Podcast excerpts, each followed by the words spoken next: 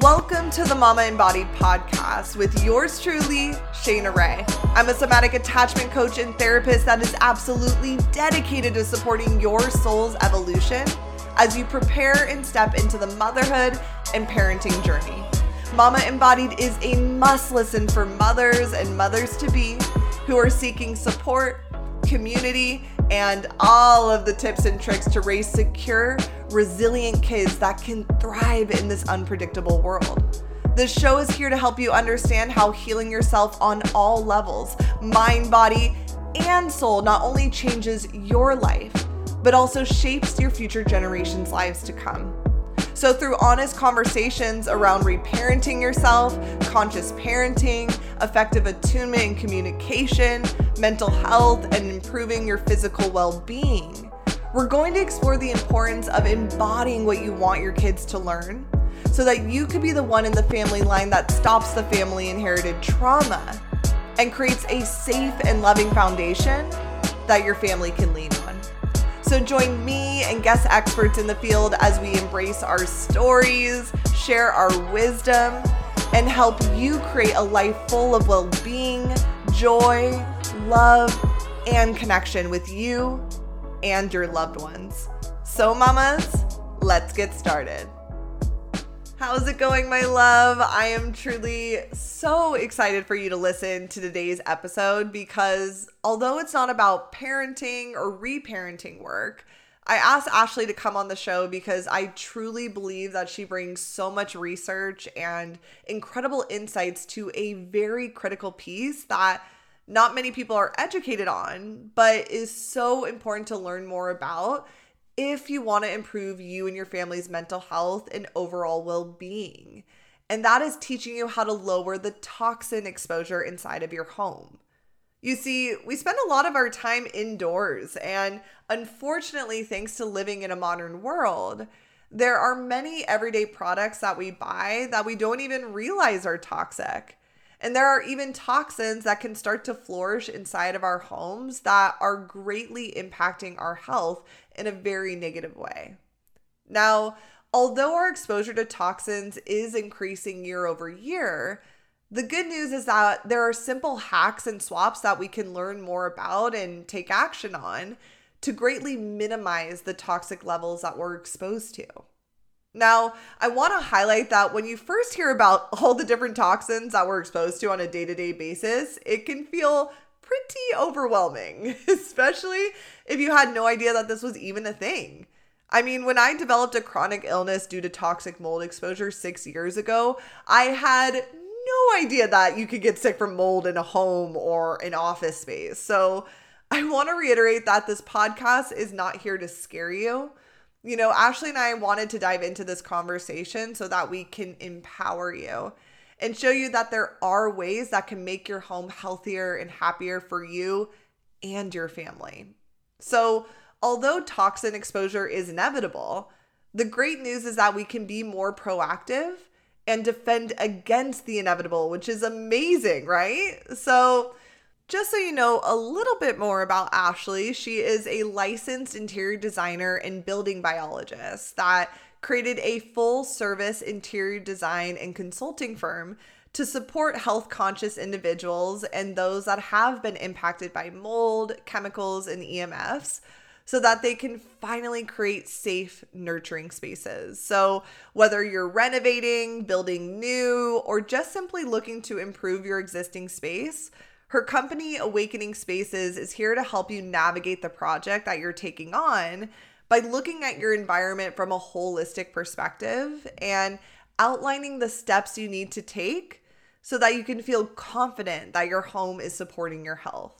So if you'd love to learn more about what it would be like working with Ashley, I'll add the link to book a free clarity call with her in the show notes below, as well as list all the product recommendations we talk about on the show today. And I just can't wait for you to listen in. You know, Ashley and I became social media friends a few years back when we both started our businesses and bonded over a very similar chronic illness journey. She was also a student of my Transformation Accelerator program, and I've been a student of hers, learning how to create the most non-toxic living space as possible. Because something we also talk about in today's show is the fact that Healing requires you to look at every piece of the puzzle. So think mind, body, and spirit. Like, we need to look at how to repair our nervous systems on an energetic level, as well as do the practical work, like cleaning up the toxins in our home in order to have this full body health and wellness. So if you love today's show, make sure to let us know, tag us on Instagram, or share this episode with your loved ones. And without any further ado, let's just dive in.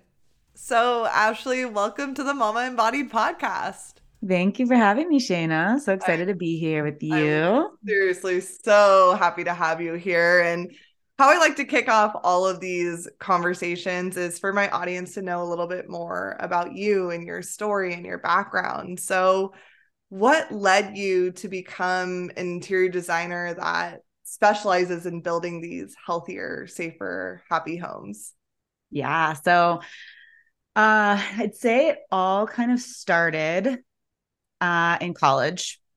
My very first symptoms, I will say, started when I was a sophomore in college. I was living in this, one of the nicer homes in West Virginia University, but it was definitely not maintained, not very well cared for. And looking back at the photos that I have of these homes, multiple homes, but that one specifically, I mean, there were so many defects, so many things wrong with it. The basement door was locked and we couldn't even see what was in the basement. And that entire year I was sick. I had like bronchitis, sinus infections. It was just very abnormal for me to be sick. So I felt like very immunocompromised in that house. And my mom would even say, I think there's mold. And I'd be like, whatever, I want to live with my girlfriends. I was a sophomore in college and we were having so much fun. That house also symbolized so much fun for me. Yes. But simultaneously, I was starting to slip into bouts of depression. I was having really weird, intrusive thoughts, like scary, evil thoughts. Like, it was a weird, I don't know how to explain intrusive thoughts. Without like it just being a very, very dark, like very dark thoughts in my mind. I was also having horrible fatigue, a lot of memory loss. And so that was kind of on and off throughout that year, but that's when it kind of started. And then it continued into the next house that I lived in, which was also another home where I'm pretty sure there was a big mold exposure there. Simultaneously, I had gotten breast implants. I had been drinking a lot. I was not taking care of myself. I was partying. I mean, I was not a healthy person at that time. So there was a lot of factors, but I really feel like those homes were sort of the straw that broke the camel's back for me. So after I graduated and, continued my life after college, I started really taking my health into my own hands and trying to figure out what's going on. I, at that point, was having such horrible memory loss that I couldn't even remember the name of people who were standing in front of me that I knew really well. Like, it was a really, really scary time. So I thought I was getting dementia. I didn't know what was going on. And that was really the point where I was like, I have to figure out what's going on. Everyone just told me I was crazy. It was just a part of getting older, but I was, 22 years old. So I was working with, at the time, I was also working with my family in their development business, helping them with apartment buildings, doing interior design for that, and working in an architecture firm. So I was doing interior design work because that's what I went to school for. While simultaneously I began to study at the Institute for Integrative Nutrition to try to just get a nice holistic view of health, which I think is a really great place to start. But it's, that kind of opened my eyes to a lot more when it comes to our health. So from there, I started playing with diet and exercising more and just, exploring food as medicine. And it really wasn't until I did that for years and sort of started understanding gut health. And it was just like these little breadcrumbs that led me eventually to a woman who, at the time, I realized I was looking for a probiotic after a trip to Mexico because I got picked some sort of gut bug up, and I was like, oh my gosh, I need this specific probiotic that I heard about in my classes. It has to be from a practitioner. And I reached out to this woman and she was like, I think you need more than a probiotic. I'm happy to give you this, but I think let's do some scans. Let's do some tests. And I was really lucky because she was a functional, nutrition practitioner, and she tested me for everything. She tested me for chemicals, for mold, for, hormones. We did the whole thing. And I realized that, I had a little bit of everything really, but one of the things that was a light bulb moment for me was when my mycotoxin panel came back high for different mycotoxins, which are the toxins produced by mold. That was a really big light bulb moment for me because it really put into perspective that our environment does play a really, really large role in our health on a very physical level. And it's more than just an allergenic level. And so that kind of learning that kind of opened up the can of worms in which mold is, of trying to figure out, okay, well, where is it coming from? Am I getting exposed currently? Is this from a past exposure? How do I need to change my life essentially in order to avoid getting exposed and detoxing whatever's in my body? So that was a light bulb moment that took me to building biology that helped me understand how do we build healthy environments and how do we get to the root cause of why we have these exposures in the first place. And then that kind of led me to building science, which now I'm currently in the process of trying to study the building envelope and understanding how heat, air, and moisture actually move in our buildings to create these issues. So now I do interior design, but I do it a little differently. I do it with all of that knowledge and background in place when I'm doing design so that we can kind of build in insurance into the homes so that when there is an issue, when there is a leak, when any issue happens, there's preventative measures in place so that you hopefully won't have to take the extreme measures that a lot of people have to take when they realize that mold is playing a role in their home and health. Yeah, definitely. I feel like our stories are so similar. And I think that's why we connected years ago on social media. We had such similar stories. I too, it was college. I lived by the beach in these homes with tons of mold, but as a college kid, you don't know. You're like, that smell, it's fine. And you party and you drink. And then I worked in a water damage office building after that. So it had been 5, 6, 7 years of toxic mold exposure until something hit me, right? It's like you said, you start noticing symptoms, but when were any of us educated that it could be mold from a home? I think that's the craziest part about these journeys is that all this stuff happens. And then you go to Western medical doctors. I remember, I don't know about you, but I would get blood work drawn by doctors and they're like, everything looks normal. I'm like, what do you mean it looks normal? I don't feel good at all. Here are all my symptoms. So you start thinking, God, is this in my head? Am I going crazy? Until you do see people that are more well-versed in environmental toxins. Cause that's the bummer part, I think, with Western medical.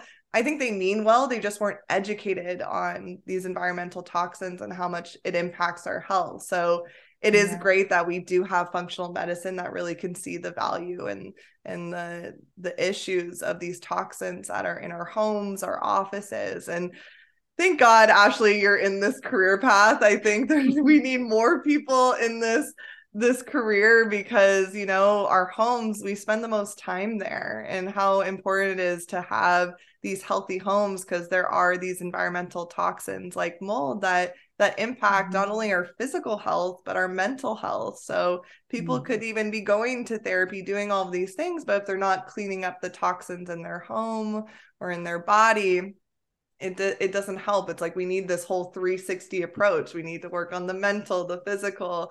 I always say we just have to deal with the inevitable now.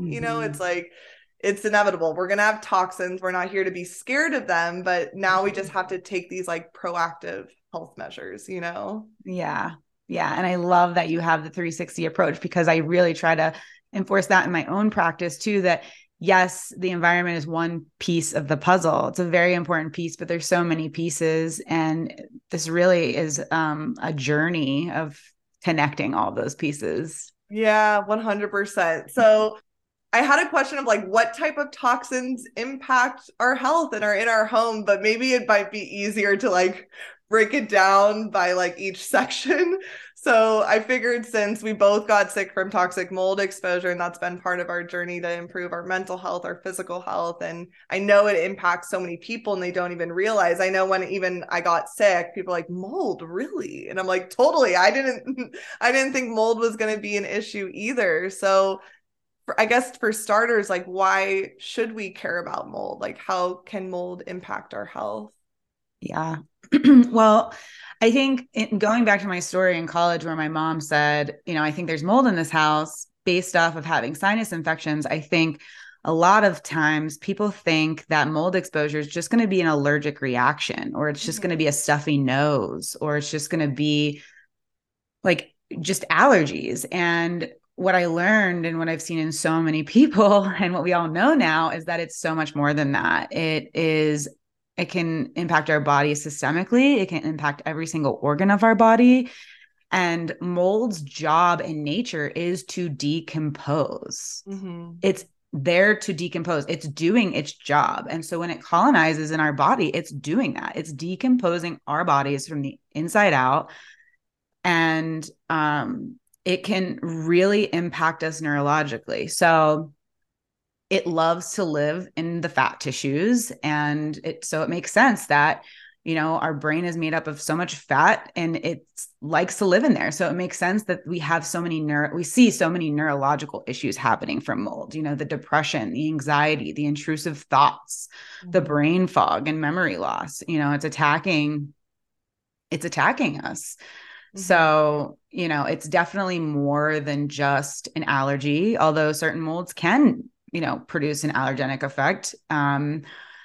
It's definitely deeper than that. So, you know, if you are experiencing these symptoms, it's better to understand if it is mold so that you can be proactive about it. And so it doesn't get to that next level. You know, it could be anything from gut issues to just sleep disturbances, insomnia. I mean, it's sneaky, and a lot of symptoms from mold can overlap, you know, symptoms from EMF or chemical or whatever. You know, it's this toxic soup, but it's definitely one layer. And I know personally from just detoxing mold, that was when I noticed the biggest improvement in my memory coming back. I mean, sure, there's things I don't remember. There's a normal part of that. Yeah, totally. But to not remember people's names who are standing in front of me, that was a scary level. And that hasn't happened in a really, really long time. So I can, you know, wholeheartedly say that that was caused from mold. Yeah, totally. That brain fog. And you think like, oh, I just didn't sleep well that night or whatever, but there could be, you know, some deeper underlying issues. And so that's why I always recommend people to do a balanced health scan. Cause I know, you know, testing for heavy metals, mold, like it can add up and be super expensive. So I love the balanced health bioresonance scan. I'll make sure to link it in the show notes below, but it's kind of a great overarching, okay, like, what are the toxins in my body? And then you could go deeper with a functional medicine doctor, whoever feels called to go on that path.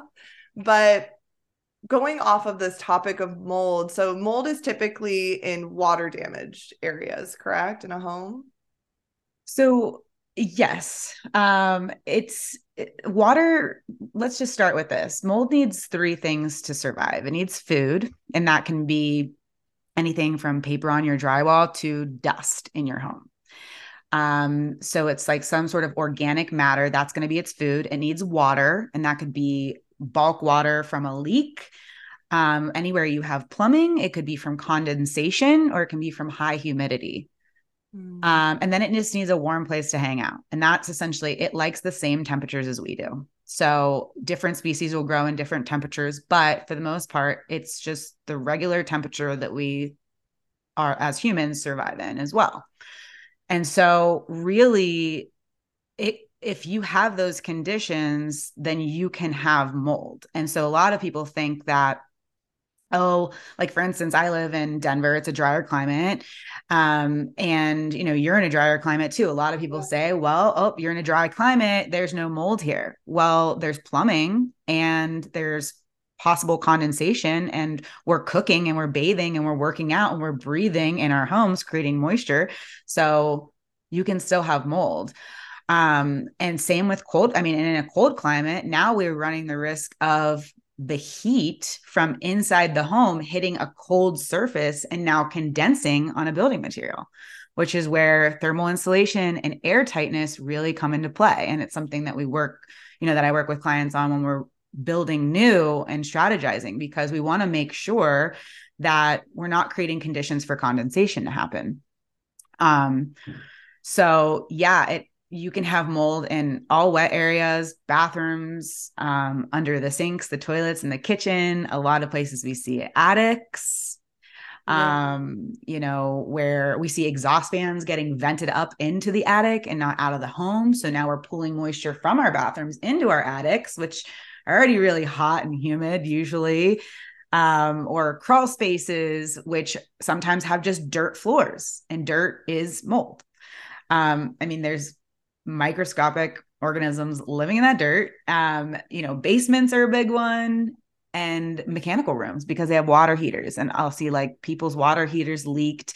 Maybe there's a previous leak or something like that. And it's all dry now, but the problem was never taken care of. So maybe we have an issue in the home. So it's really, you have to be you have to be your own detective and just understand where there's water, there could be mold. So manage the water and you can hopefully manage the mold. Yeah, it's wild. Like all the things you rattled off, I'm like, oh my God, I haven't even thought about that. It can get a little overwhelming because there's so many different ways mold can grow. So to simplify it for our audience, like what would be like the best things to check, like bathroom, under the sinks? Like what are like some really good things that people can start with when it comes to like checking for water damage, mold, whatever it may be? Yeah. So any area you have plumbing in your house, anywhere you have plumbing. So your hot water tank, if you have a sump pump, your toilets. I have something coming out called the Awakened Homeowner, where it's going to be it's going to be kind of like a step-by-step. There's going to be checklists. There's going to be information. I'm trying to really dumb it down and simplify it for people, but it walks you through how often you should be checking certain things and where you should be looking, so that you can kind of be your own detective. And it teaches you how to use specific tools that are pretty inexpensive that you can use to help monitor moisture. But yeah, I would say always checking around your toilets for leak, always checking underneath your toilets, your sinks. One of the big things is keeping underneath of your sinks really clean, especially because like, if you think about it, sometimes we store toilet paper under there, or we store maybe tampons that come in a box, or we store, you know, other products that come in some sort of paper box. And if we have a slow little drip on these nutritive food sources, what's going to happen? There's no airflow getting in to the underneath of the sink area. If it's in a vanity, you know, we can start getting mold growth. So it's really good to keep it clear and clean underneath of there so you can see what's happening. They also make really great like under sink mats that are made out of silicone that you can put under there. So if you have a slow leak, you know, it's not going to damage or grow mold on your actual cabinetry. So you won't have to replace it. Right. So that can help save you some money down the road. It's just putting those little proactive things in place. And they also make like little monitors, water like leak detectors, essentially, that you can put underneath your sinks. It'll start beeping if it detects water.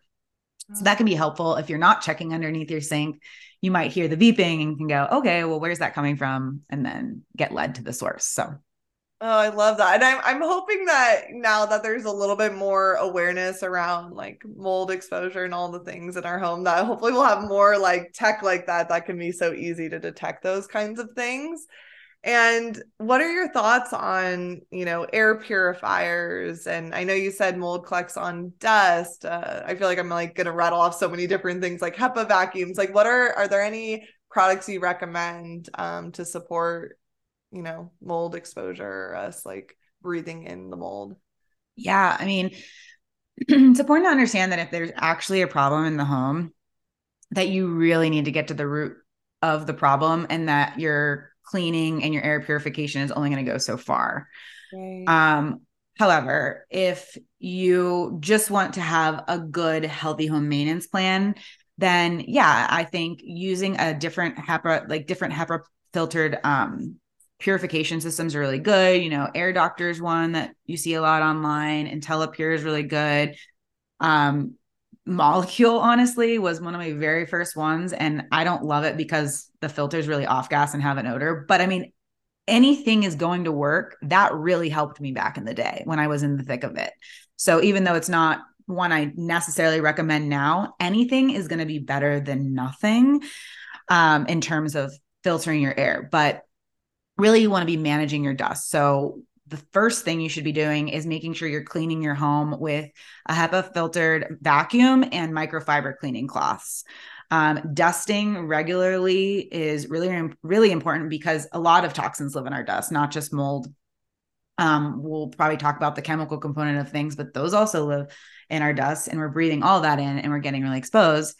And mamas, like, if your babies are crawling around on their hands and their knees, they're then putting their fingers in their mouths. And so I think that it's really, really important for moms to be cleaning and dusting and making sure they have a good practice in place, even if it means bringing some help in occasionally to just make sure the floors are clean. So my favorite vacuum is the Miele. It's actually spelled, I think, Miele, but it's pronounced Miele. And, it is like a shop vacuum. The suction is so great on it. And I like it because it has a bag in it. And so it's not one where you just pull off the canister and dump it.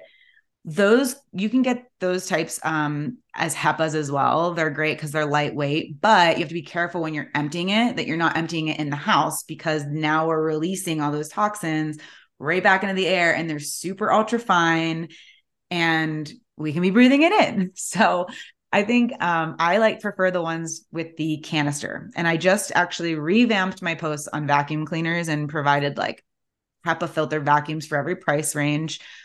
So you can find that on our blog, but Miele is hands down my favorite. And it's got like the best reviews on like Consumer Reports and Wirecutter and things like that too. I forget what other things we were. I mean, all the things that you just named were perfect. I'm just like jaw dropped, like, oh my God, I didn't even think about that. Cause we have a Dyson and ours is like on its way out. It's very old. And we were thinking about switching. I'm definitely going to look into that vacuum. Cause I didn't even think about it. When you empty it out in the trash, of course it's like going into the air. Yeah. So do it outside. I mean, it's fine. The thing that's really nice about those is they're really lightweight. So I like to provide those options. Nice. I have both. I have my Miele for my heavy cleans, and then I have a Tineco, which is essentially like the Dyson for quicker cleans. But with that, you have to really remember to clean the filters, or the suction kind of gets bad after a while. Totally. So there's just I feel like a lot more maintenance with those ones, but sometimes it's harder to lug out the Miele, cause it's like this big clunky thing. So there's also really great on my new blog post. I included some HEPA filtered handheld ones. So now I have one of those on like all my floors, so that when I need a quick clean, I can just pull out my little handheld and I don't have to like go up and down the steps. It's just easy. Perfect. We love the easiness like of that. And okay. And you made such a great point of like, I didn't think about like babies like are constantly on the floor. So it is important to always be cleaning the floor. What do you recommend for like hardwood floors, or like if you don't have carpet, like is there like a steam cleaner that you recommend or anything like that? Or do you think those vacuums are great for those floors as well? Well, I'd start with vacuuming to pick up any of the bigger bulk particulate, but then I would recommend like using there's a mop, it's called Cedar O Cedar. Again, this is on my, we have a shop on our website that has like all of the products we use. So you can go on there and kind of go geeking out on different tools for the house. But the Cedar O Cedar spin mop is amazing. It's like a microfiber cloth mop. You can spin it out. So that's what we use for our deep clean. And then again, I have a more quicker clean mop that has a microfiber head, and you just put, I just put Branch Basics and water into the little spray bottle thing. And then I use that for if I notice just in between cleans, something on the floor and want a quick clean. Oh, that's perfect. And I'll make sure to link your website and your shop and all of that in the show notes below so people can binge that. There's nothing better than someone that's like done the research and has all of her favorite finds, like to just go deep into that. It's so appreciated too. It like saves us the time, you know? It's getting a big revamp. So I'd say if you're listening to this in like June, it should be revamped. We have so many new amazing things that are going on there, and I'm really excited about it.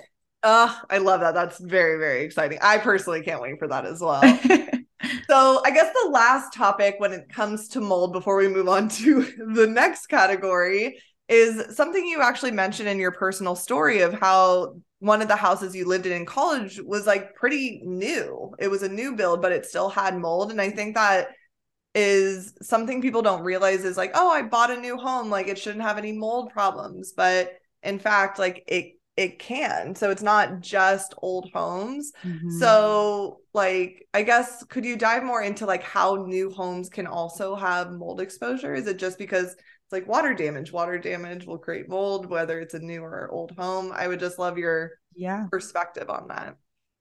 Yeah. So a couple of different ways.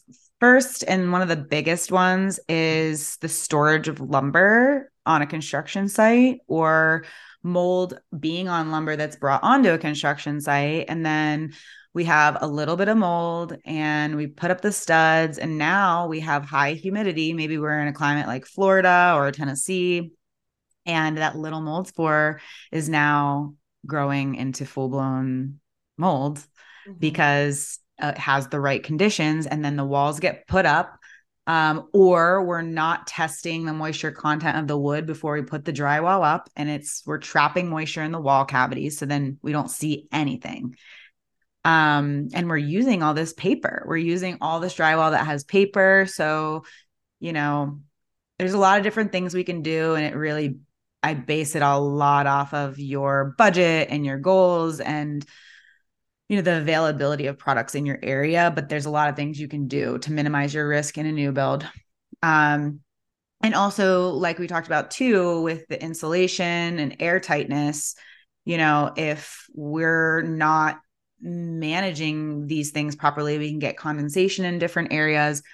And not to mention, new builds in general are a very wet process. We're using concrete, we're using adhesive, we're using paints, we're using all these different things inside of the space after we've really tightened up the envelope. And now the moisture level is really, really high. So, I mean, I always recommend using a dehumidifier for 6 months post-construction just to like bring it back to a normal humidity level. So there's a lot of things that can create moisture in a new build. And, you know, there's a lot of things we could design things, draw things, plan for things, but there's a human who's building it, and accidents happen and things get missed. And the way that we are overlapping materials could be wrong. And then you get a rainstorm, and next thing you know, you have water leaking in and you have no idea that it's getting in. So it's really challenging, and I try not to, you know, I don't want to overwhelm anyone or scare anyone, but it's, you know, there's a lot of proactive things you can do to being informed about what could happen so that when you're building a new home or renovating a new home, you can kind of keep your eye on some of these things and get ahead of it before it becomes a big issue. Yeah, I love that you're pointing to that. And I think we can wrap up this episode talking about the nervous system support. Because yeah, when you hear all this stuff and like what we can be exposed to and all the different things that can happen, it can sound really scary and overwhelming. And just so our audience knows, like that's not me and Ashley's goal here. It's more to empower you and open up your awareness to build a healthier, happier home. And so that's why I wanted to ask that question before we wrap up this topic of mold, just because I know a lot of people will be like, oh, I have a new house, so like it shouldn't be a mold problem. And they just instantly go like, no, it can't be mold. So I just wanted to open people's awareness that like mold can be in an old build and a new build. But like, what's great is like, we can deal with the inevitable. And there's so many simple practices and things that you're so beautifully embodied in that can help us create that healthy home. So I just want to keep reiterating, and we will dive into the mental health aspect of understanding all these toxins and the exposures and all that good stuff too. So that'll be coming up later in our conversation. And so the next topic I wanted to talk about is off-gassing. And it's perfect because you were just talking about how you thought the Molecule air purifier was great, but it had some kind of scent to it that you knew was off-gassing something. So for people that don't know, like, what is off-gassing, and like what home products could like typically off-gas chemicals, if you will? Yeah. So off-gassing is when our building materials essentially are releasing a gas at room temperature. So, or not even just our building materials, when chemicals are released as a gas at room temperature. And so a lot of things off gas. And again, not to overwhelm, but this is really just about being conscious and really just taking a moment to think about what you're bringing into your home. For a second, don't worry about what's in your home right now. Start thinking about what you're bringing into your home in the future. So some of the things that can off gas is furniture is a really, really big one. Things with foam. So couches, chairs, beds, pillows, any type of furnishing or decor made from composite wood products, our appliances, our doors, our rugs, carpet underlayments, paint, insulation, flooring. Literally, if we don't choose products with a lower chemical content, then we create the possibility that we're going to have off-gassing. Now, with VOCs, we're going to have, we bring something in, we might notice that new home or, maybe new car smell or new product smell for a little while, and then it dissipates. So a VOC is going to be more volatile. What that means, volatile organic compound. It's going to be more volatile. It's going to off-gas at room temperature. And that could happen depending on, the product. It could be, something that takes a week to off-gas to a few years to off-gas, maybe carpet. Carpet's one of those bigger offenders. It takes a lot longer to off-gas. So there's a length in time in which things will off gas. So, if you're in a home right now and you're like, oh my gosh, like, is this stuff off gassing?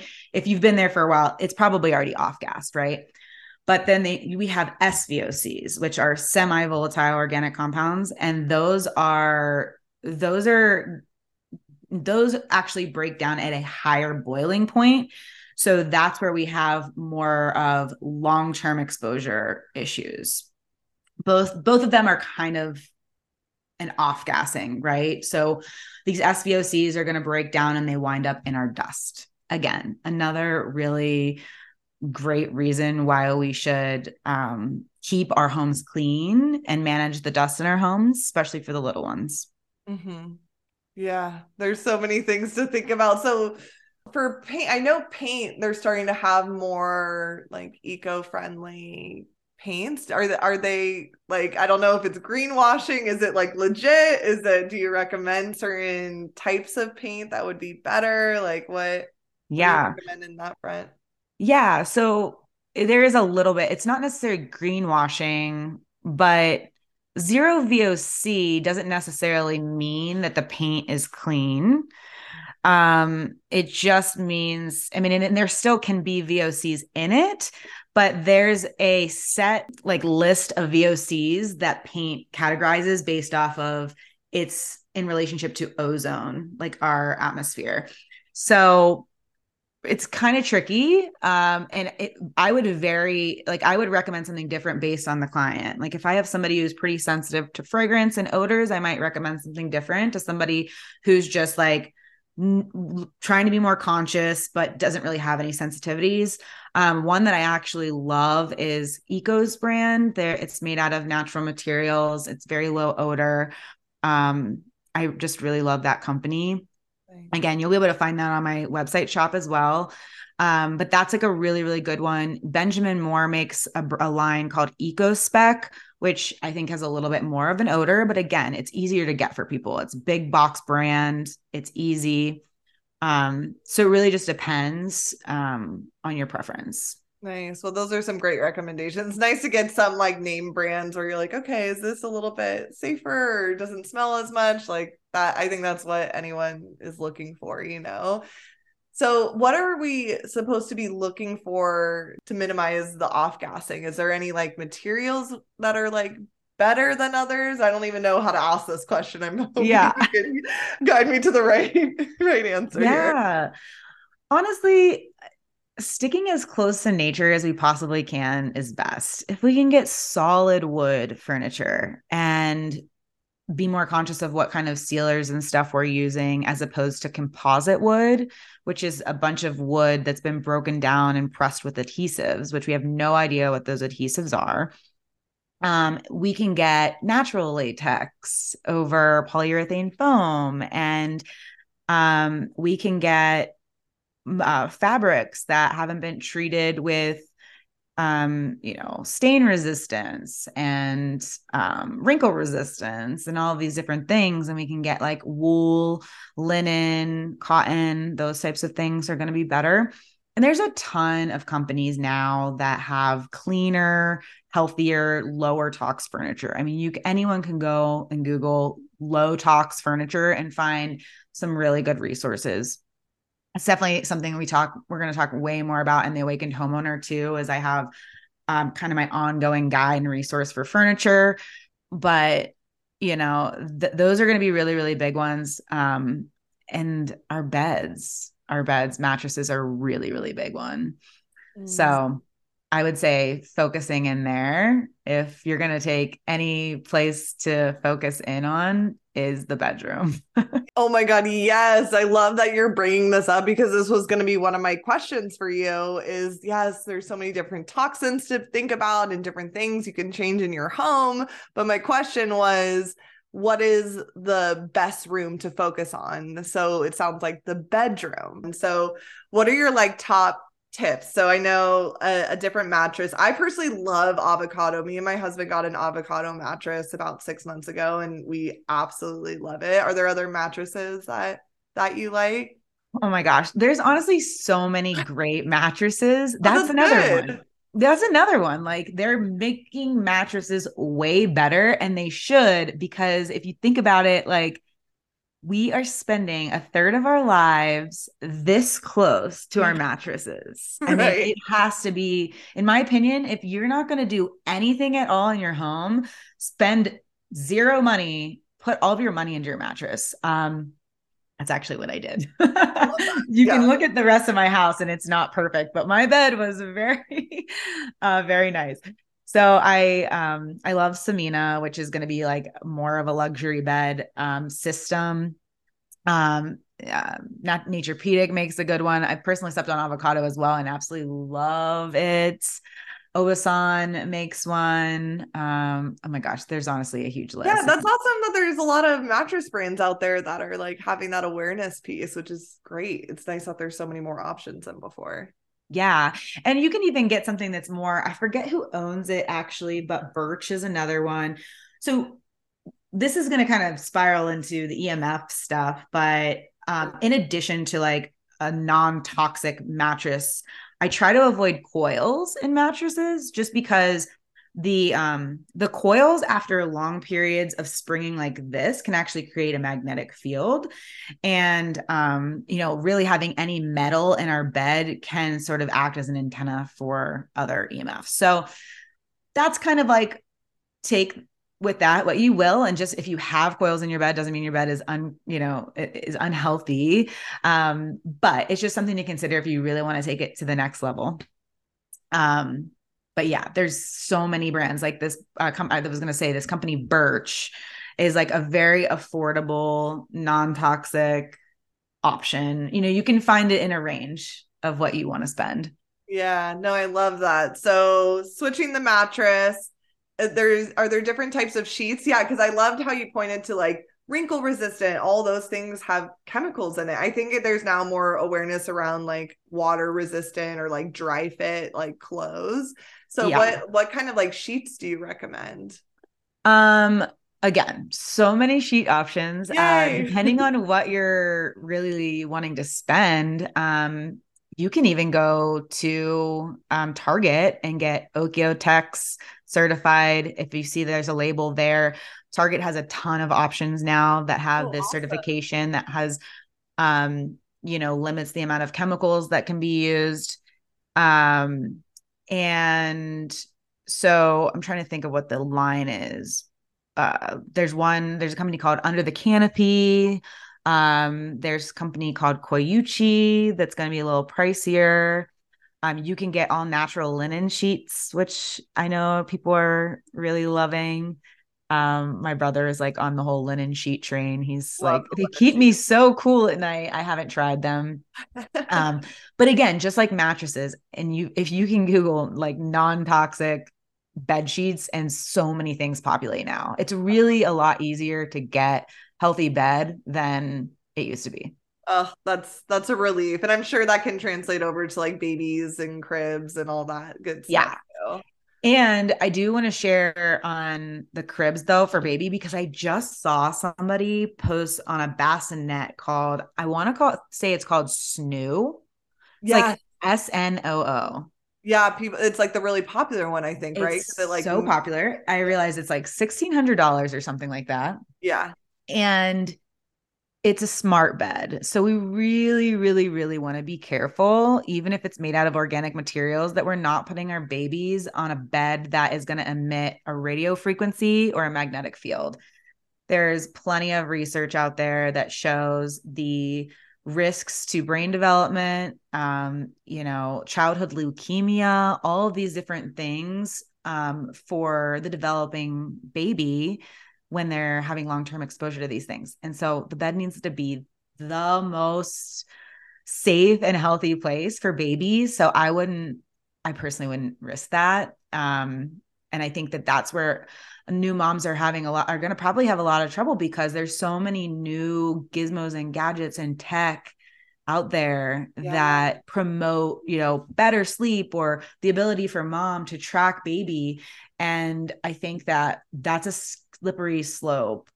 And it's almost kind of like going back to like our ancient, like what do we actually need? Like we've been parenting for how many lifetimes? Like we don't need this to protect our baby and keep our baby safe.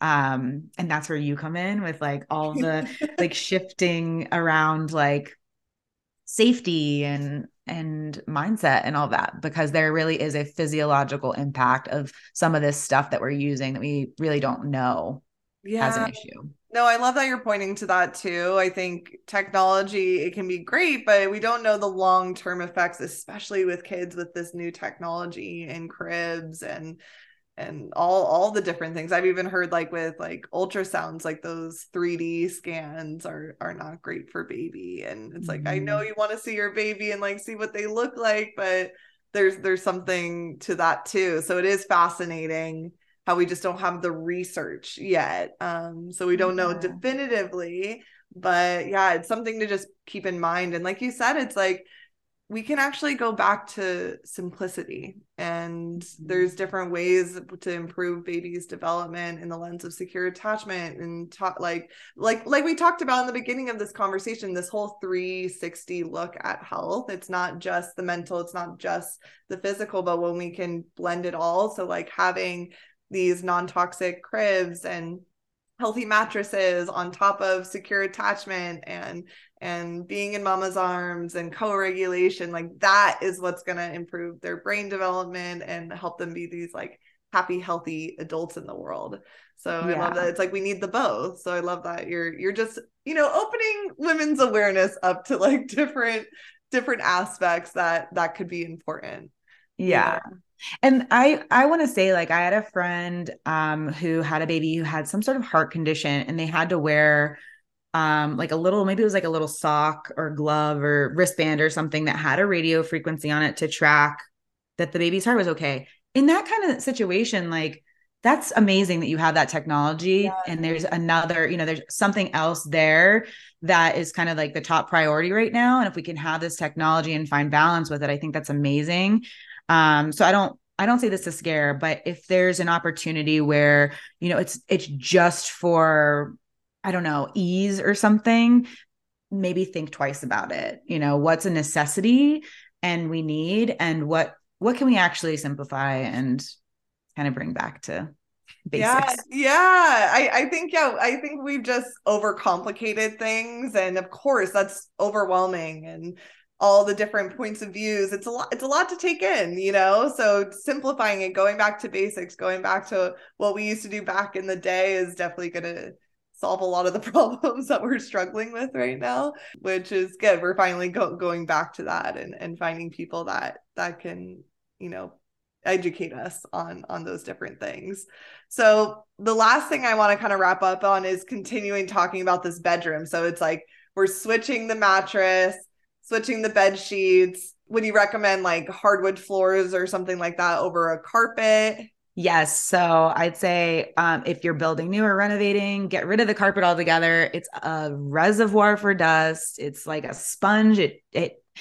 It's going to be really, really hard to clean. And if you have carpet, just make sure you're vacuuming it regularly using that HEPA vacuum so that whenever the air comes out of the vacuum, it's actually capturing the really, you know, microscopic particles that are going to be in the dust. And if you have rugs, you can get a natural fiber rug, like a wool rug or something like that, because you have to really watch out for rugs bringing, you know, a chemical component in off-gassing into your bedroom space. Also, no cell phones in the bedroom if you can avoid it. This one's tough for people. I get like a lot of people saying, well, my parents are old, or, you know, I want to be able to get a hold of like, or someone might need to get a hold of me if something happens. And in that case, I might look into hardwiring and going back to a landline. You know, my personal perspective is I think that during sleep, I mean, unless it's a really, I don't know. I feel like during sleep, it's hard to get a hold of people anyway. So, you know, I always keep my phone on airplane mode or turn it off while I'm sleeping. Airplane mode at least allows me to get the message when I wake up if there was an emergency in the night.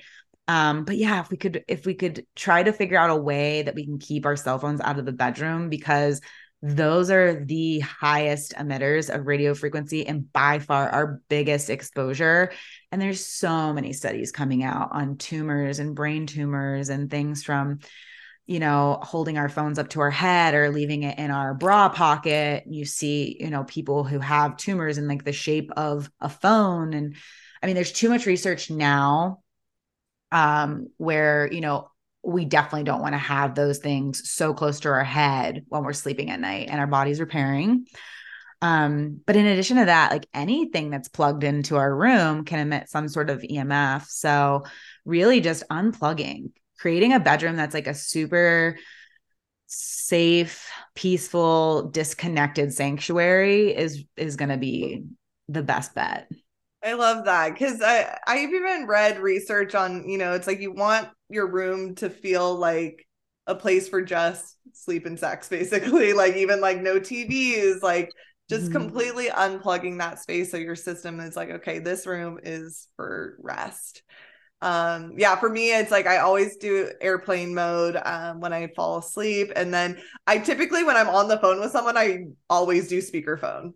Always. I don't think I've ever like had my phone to my head ever since I built this. Always on speakerphone, or like a headset like that's plugged in. Not those AirPods, you guys. We gotta eliminate those. I'm trying to think what else. And yeah, when I have it in my pocket, like if I'm walking in nature, I put my phone on airplane mode. Yeah. I don't know if that is that a good thing? Oh yeah. The airplane mode if it's in your pocket or. Definitely. You also want to make sure when it's on airplane mode that the Bluetooth and the Wi-Fi are also turned off. Ooh, and good call. I didn't think about that. I think I had like a reel or something showing that on my Instagram, like how to make sure it's actually off. And if I don't, I'm making a note to make that because it's a common issue because when you're measuring it using a meter, you can tell that it's still emitting a signal. Same thing with your computer. You know, if the Wi-Fi, even if you're hardwired in, if the Wi-Fi isn't off, it's still going to be picking up a signal from somewhere. Yeah. So yeah. And oh, you actually love these. There's a gal, she's a building biologist. She started creating these really adorable bags that are they're so cute and they're EMF blocking bags. So there's different sizes. You can get one that just fits your phone for like when you go on a walk or hike. So you don't have to turn any settings. It's just going to block anything coming off of it. So I'm really excited to get those on the website as well because they're so cute. Oh my God, that makes me very excited. Please send me the link. Yes. And we'll definitely add that to the show notes too. That sounds incredible. If we can make it trendy and like cute like that, yeah, I'm all for that. Exactly. So I feel like that feels pretty rock solid for the home, like mattress, having natural material furniture, switching to from carpet to hardwood floors. And, you know, you can still have that softness, like you said, with the wool rugs, air purifiers, opening up your windows, maybe with those, would those be simple, like things to help with that room? Definitely. One big thing I like to share too is when we're showering, this is more of like a maintenance lifestyle hack, but when we're showering, we're creating a lot of moisture. So it's really important to run our exhaust fans when we're showering.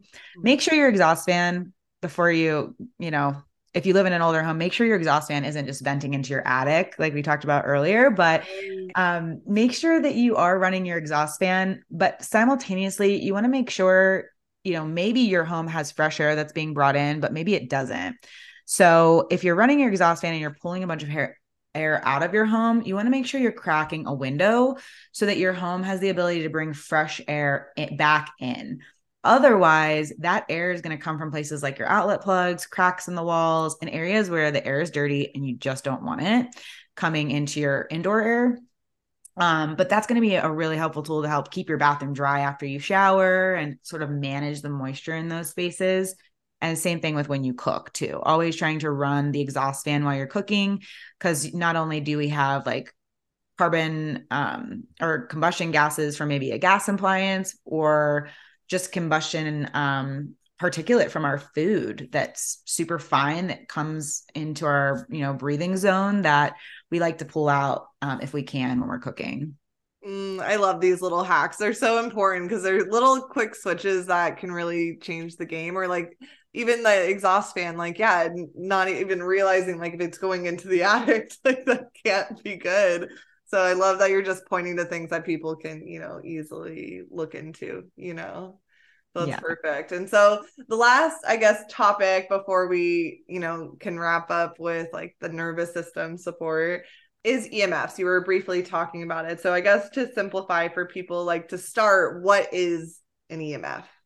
Yeah. We'll go back to basics here. To simplify it, EMF stands for electromagnetic frequency. There's 4 different types of EMFs that we look at when we're doing an assessment in a home. We have electric fields, we have magnetic fields, we have radio frequencies, and we have dirty electricity. Electric fields and magnetic fields are going to come from most of our devices, our technology that's plugged in. So if using anything, using our laptops, using a toaster, using our electric stove, a refrigerator, all of these things emit an electric and a magnetic field. A radio frequency is going to come from anything that's labeled as smart. So our Wi-Fi, our Bluetooth, our, our laptops, and really anything TV, anything that's labeled as smart is probably emitting some sort of signal. And so that's where it's really important. And we talked about with being a mama is making sure that we're really looking at what we're putting in baby's room, because baby monitors can emit a radio frequency, a magnetic field, and an electric field, and we're putting it right here by their brains and their skulls that are not even fully formed over their brains. And, you know, there's just so many studies showing, you know, that it impacts the developing brain and sperm and sleep and reproductive organs and cancer risks and hyperactivity in children and memory problems. And so we want to, you know, give our children the best possible chance at, you know, being healthy when they're older. There's all types of things like we're seeing. I was saying, like, there's wearable clothing and wearable like headbands and different things that we're seeing. I mean, there's even like wearable feminine products that like track to an app that help you monitor your period, which all seems such like a good intention. Cool. But we don't know enough about the long-term exposure. And the little that we do know is not trending in a way that's showing that it's 100% safe. So, you know, I think to look at things from a precautionary standpoint is really, really important. And so I always tell people, don't worry about anything until you just focus on your cell phone. That's the thing that you're getting the most exposure to. Making sure that you're decreasing your use and increasing your distance from it, right? So maybe that's holding it here while you're talking on the phone, and hardwiring your internet in. Like, I know it's like going back, but honestly, it's faster. And I am on calls with people all the time where they drop off and I'm perfectly stable because I'm plugged, I'm hardwired in. So, I mean, you know, on occasion I'll unplug and I'll go mobile in my house and I use my Wi-Fi and it's all good. And there's a balance, but you know, for the most part, I think if we can hardwire in, that's going to help minimize our exposure. You know, maybe getting a landline, kind of going back, which I think is going to be trending again, to be honest, if you ask me. Bring it back. We're already seeing 90s apparel come back. We're just going back. As long as I can get one of those clear phones with like all the colorful wires inside, I'm on board. Oh my God. I totally remember those. It's so classic. As long as we don't have any of that dial up like sound. We're good. We're good. Right. Oh, I love that. Those are some great symbols, because that was going to be my next question, how to reduce EMFs.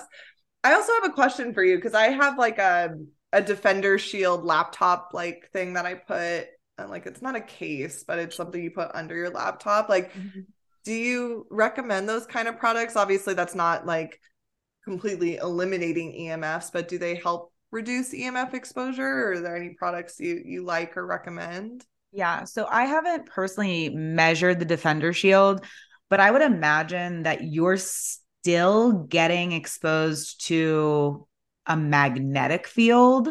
You're just not getting exposed to a radio frequency or electric field.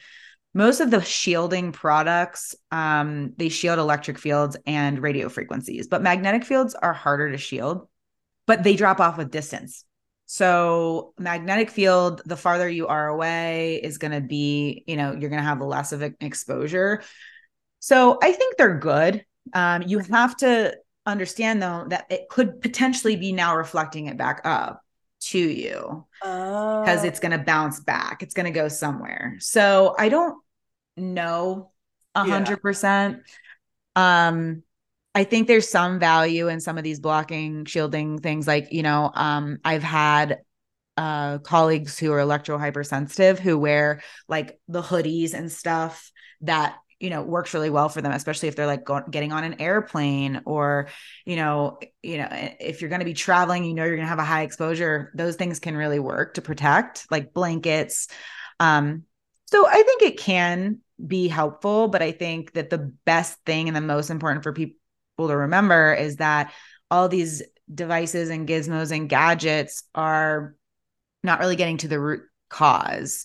I always say like it's an EMF is like smoking cigarettes in a sense. So, you know, we can put, if there's a cigarette burning in another room, we can put an air purifier right next to us to help us with the smoke, but we're still getting exposed. Whereas we would want to go and put the cigarette out. So if we know we're having exposure, like our laptop or our phone or something like that, just being more conscious of, okay, well, how can we limit our use? Because even when we're using these devices, we're still getting exposed. So yeah, that makes sense. Yeah. Lots of things tough to think about. All right. So yeah, the last conversation I love for us to dive into is the nervous system support. Cause I know when you hear all these different things and different toxins and products to be mindful about, it can be overwhelming. I always say it's like a pendulum swing. Like you come into the world having no fucking clue that mold and heavy metals and EMFs can impact you. Right. And then you start educating yourself and then you could pendulum swing into like fear and just like, oh my God, like now I got to be worried about everything and every product. And it's like, it does get overwhelming when you research more and more. And so it really is about finding that middle ground of being aware of these toxins and knowing there's different ways we can just like minimize the exposure. And so I'm just curious, like for you, what has been your journey with incorporating the nervous system support with detoxing and, you know, having a healthier, happier home? Oh my gosh. Wow. There was a point in my journey where I looked at my boyfriend. I was like, we have to move right now. It was when I started studying building biology. I was in the house that I'm in now. It was overload. And I felt like I was being like empowered, but I really wasn't because I was stressing. I couldn't sleep at night because I was like, we're all going to die. It was just like, totally. It was horrible. So you really have to be careful what you do with this knowledge. And I'm at a point now where I am so, yes, these things are absolutely important, but we have to be realistic. We really have to be realistic with what we can do and do our best and know that our best is going to be okay. Because it's all we can do right now. You know, if you're living in a horribly moldy home, I might tell you, drop everything, go figure out, get out of there. But if we're just learning about things and stressing about our environment and picking over every single thing that could be wrong, that's not healthy either. And so, yeah, a big part of my journey was going through TAP with you and, learning all the different tricks and tools and really trying to embody, and breath work was so amazing. Doing a lot of different somatic therapies. And more recently, one of the things I brought into my practice, which I haven't even shared with anyone, you're going to be the first person, yes, is we're bringing MBSR in. So I have somebody who's sort of like our in-house MBSR practitioner who offers it for people who are going through a really challenging situation. It was so impactful in my own healing journey, especially with the need to release control, the, not being good enough, all of these different things that were released in MBSR, that I really wanted to bring it in for some of my clients, because I have people come to me all the time who, maybe are building a new home or doing all these things to do the right thing, but they still don't feel safe, like they're going to be safe in their new home. And it's like, well, you're never going to feel safe in your environment if you can't feel safe in your body. And that's what I learned. And I learned so much of that from you. And so I cannot recommend your programs enough, but like, it's so, so true. And it's not to dismiss the true, real implications that our environment and different things can have on our systems, but it's such a crucial key component, the nervous system work, especially when we've been traumatized from realizing our environment can make us sick. It's like, how do we get out of this cycle and this loop of like, I'm safe, I'm safe, I'm safe. Yeah. I think I love hearing your personal story with this. And I think it's always nice for people to hear that too, so they realize they're not alone. And I think that is tough about, we've both gone through the chronic illness journey, and you have to basically reteach your system that the world is safe. And while you're doing that, you're also learning what toxins did make you sick. And so it is this balance between, doing the best you can on a practical level. And like you said, feeling safe in your body. It's that embodiment piece is so important. I love that you're bringing MBSR into your practice. Like, yes, I'm actually dropping an episode with Amanda Mirabella, who's one of the lead trainers of MBSR. I think I'm dropping that episode next week. Amazing. So they'll hopefully our audience will have listened to that before this episode. And it's just so important. It really opens up that awareness and yeah, it's important to feel safe. I mean, full transparency, like I got sick from mold and I see mold in my bathroom right now. Like I feel safe and I feel okay. And it's attributed to the nervous system regulation work. I have a handful of clients that are going through the chronic illness journey. And a huge part is being able to see these toxins and be like, hey, like I'm going to be okay. And that impacts you. I think what's so wild is I've had this mold in my bathroom. Thank God. I'm very excited. We're renovating in a couple of weeks, but it's been over a couple of years that I've seen it there. And my mold panel keeps getting lower and lower and lower. So it really does show you how important, like when our nervous system is more regulated, we actually detox better anyways. So there's so many different things that make it a more empowering experience. And it's just about teaching ourselves that the world, like we can feel safe to be in our bodies and do the practical. We just need the both. Yeah. And building that resiliency within our nervous system, like the capacity to handle what the environment is inevitably going to throw at us. Yeah. That's what I always tell my clients. I'm like, we're in a modern world with toxins everywhere. We just have to deal with the inevitable. But the good news is, although we're having more research on what is toxic, we're also having more research on how to like reduce our exposures. And like, thank God we have people like you in the world that are doing the research for us and saying, hey, this is a great product to look into. This is how you can clean your home. Like, this is the information we need. We just deal with the inevitable and then add the nervous system component to help us feel safe in our bodies, no matter what life throws our way. And we're rocking, we're good. Yeah.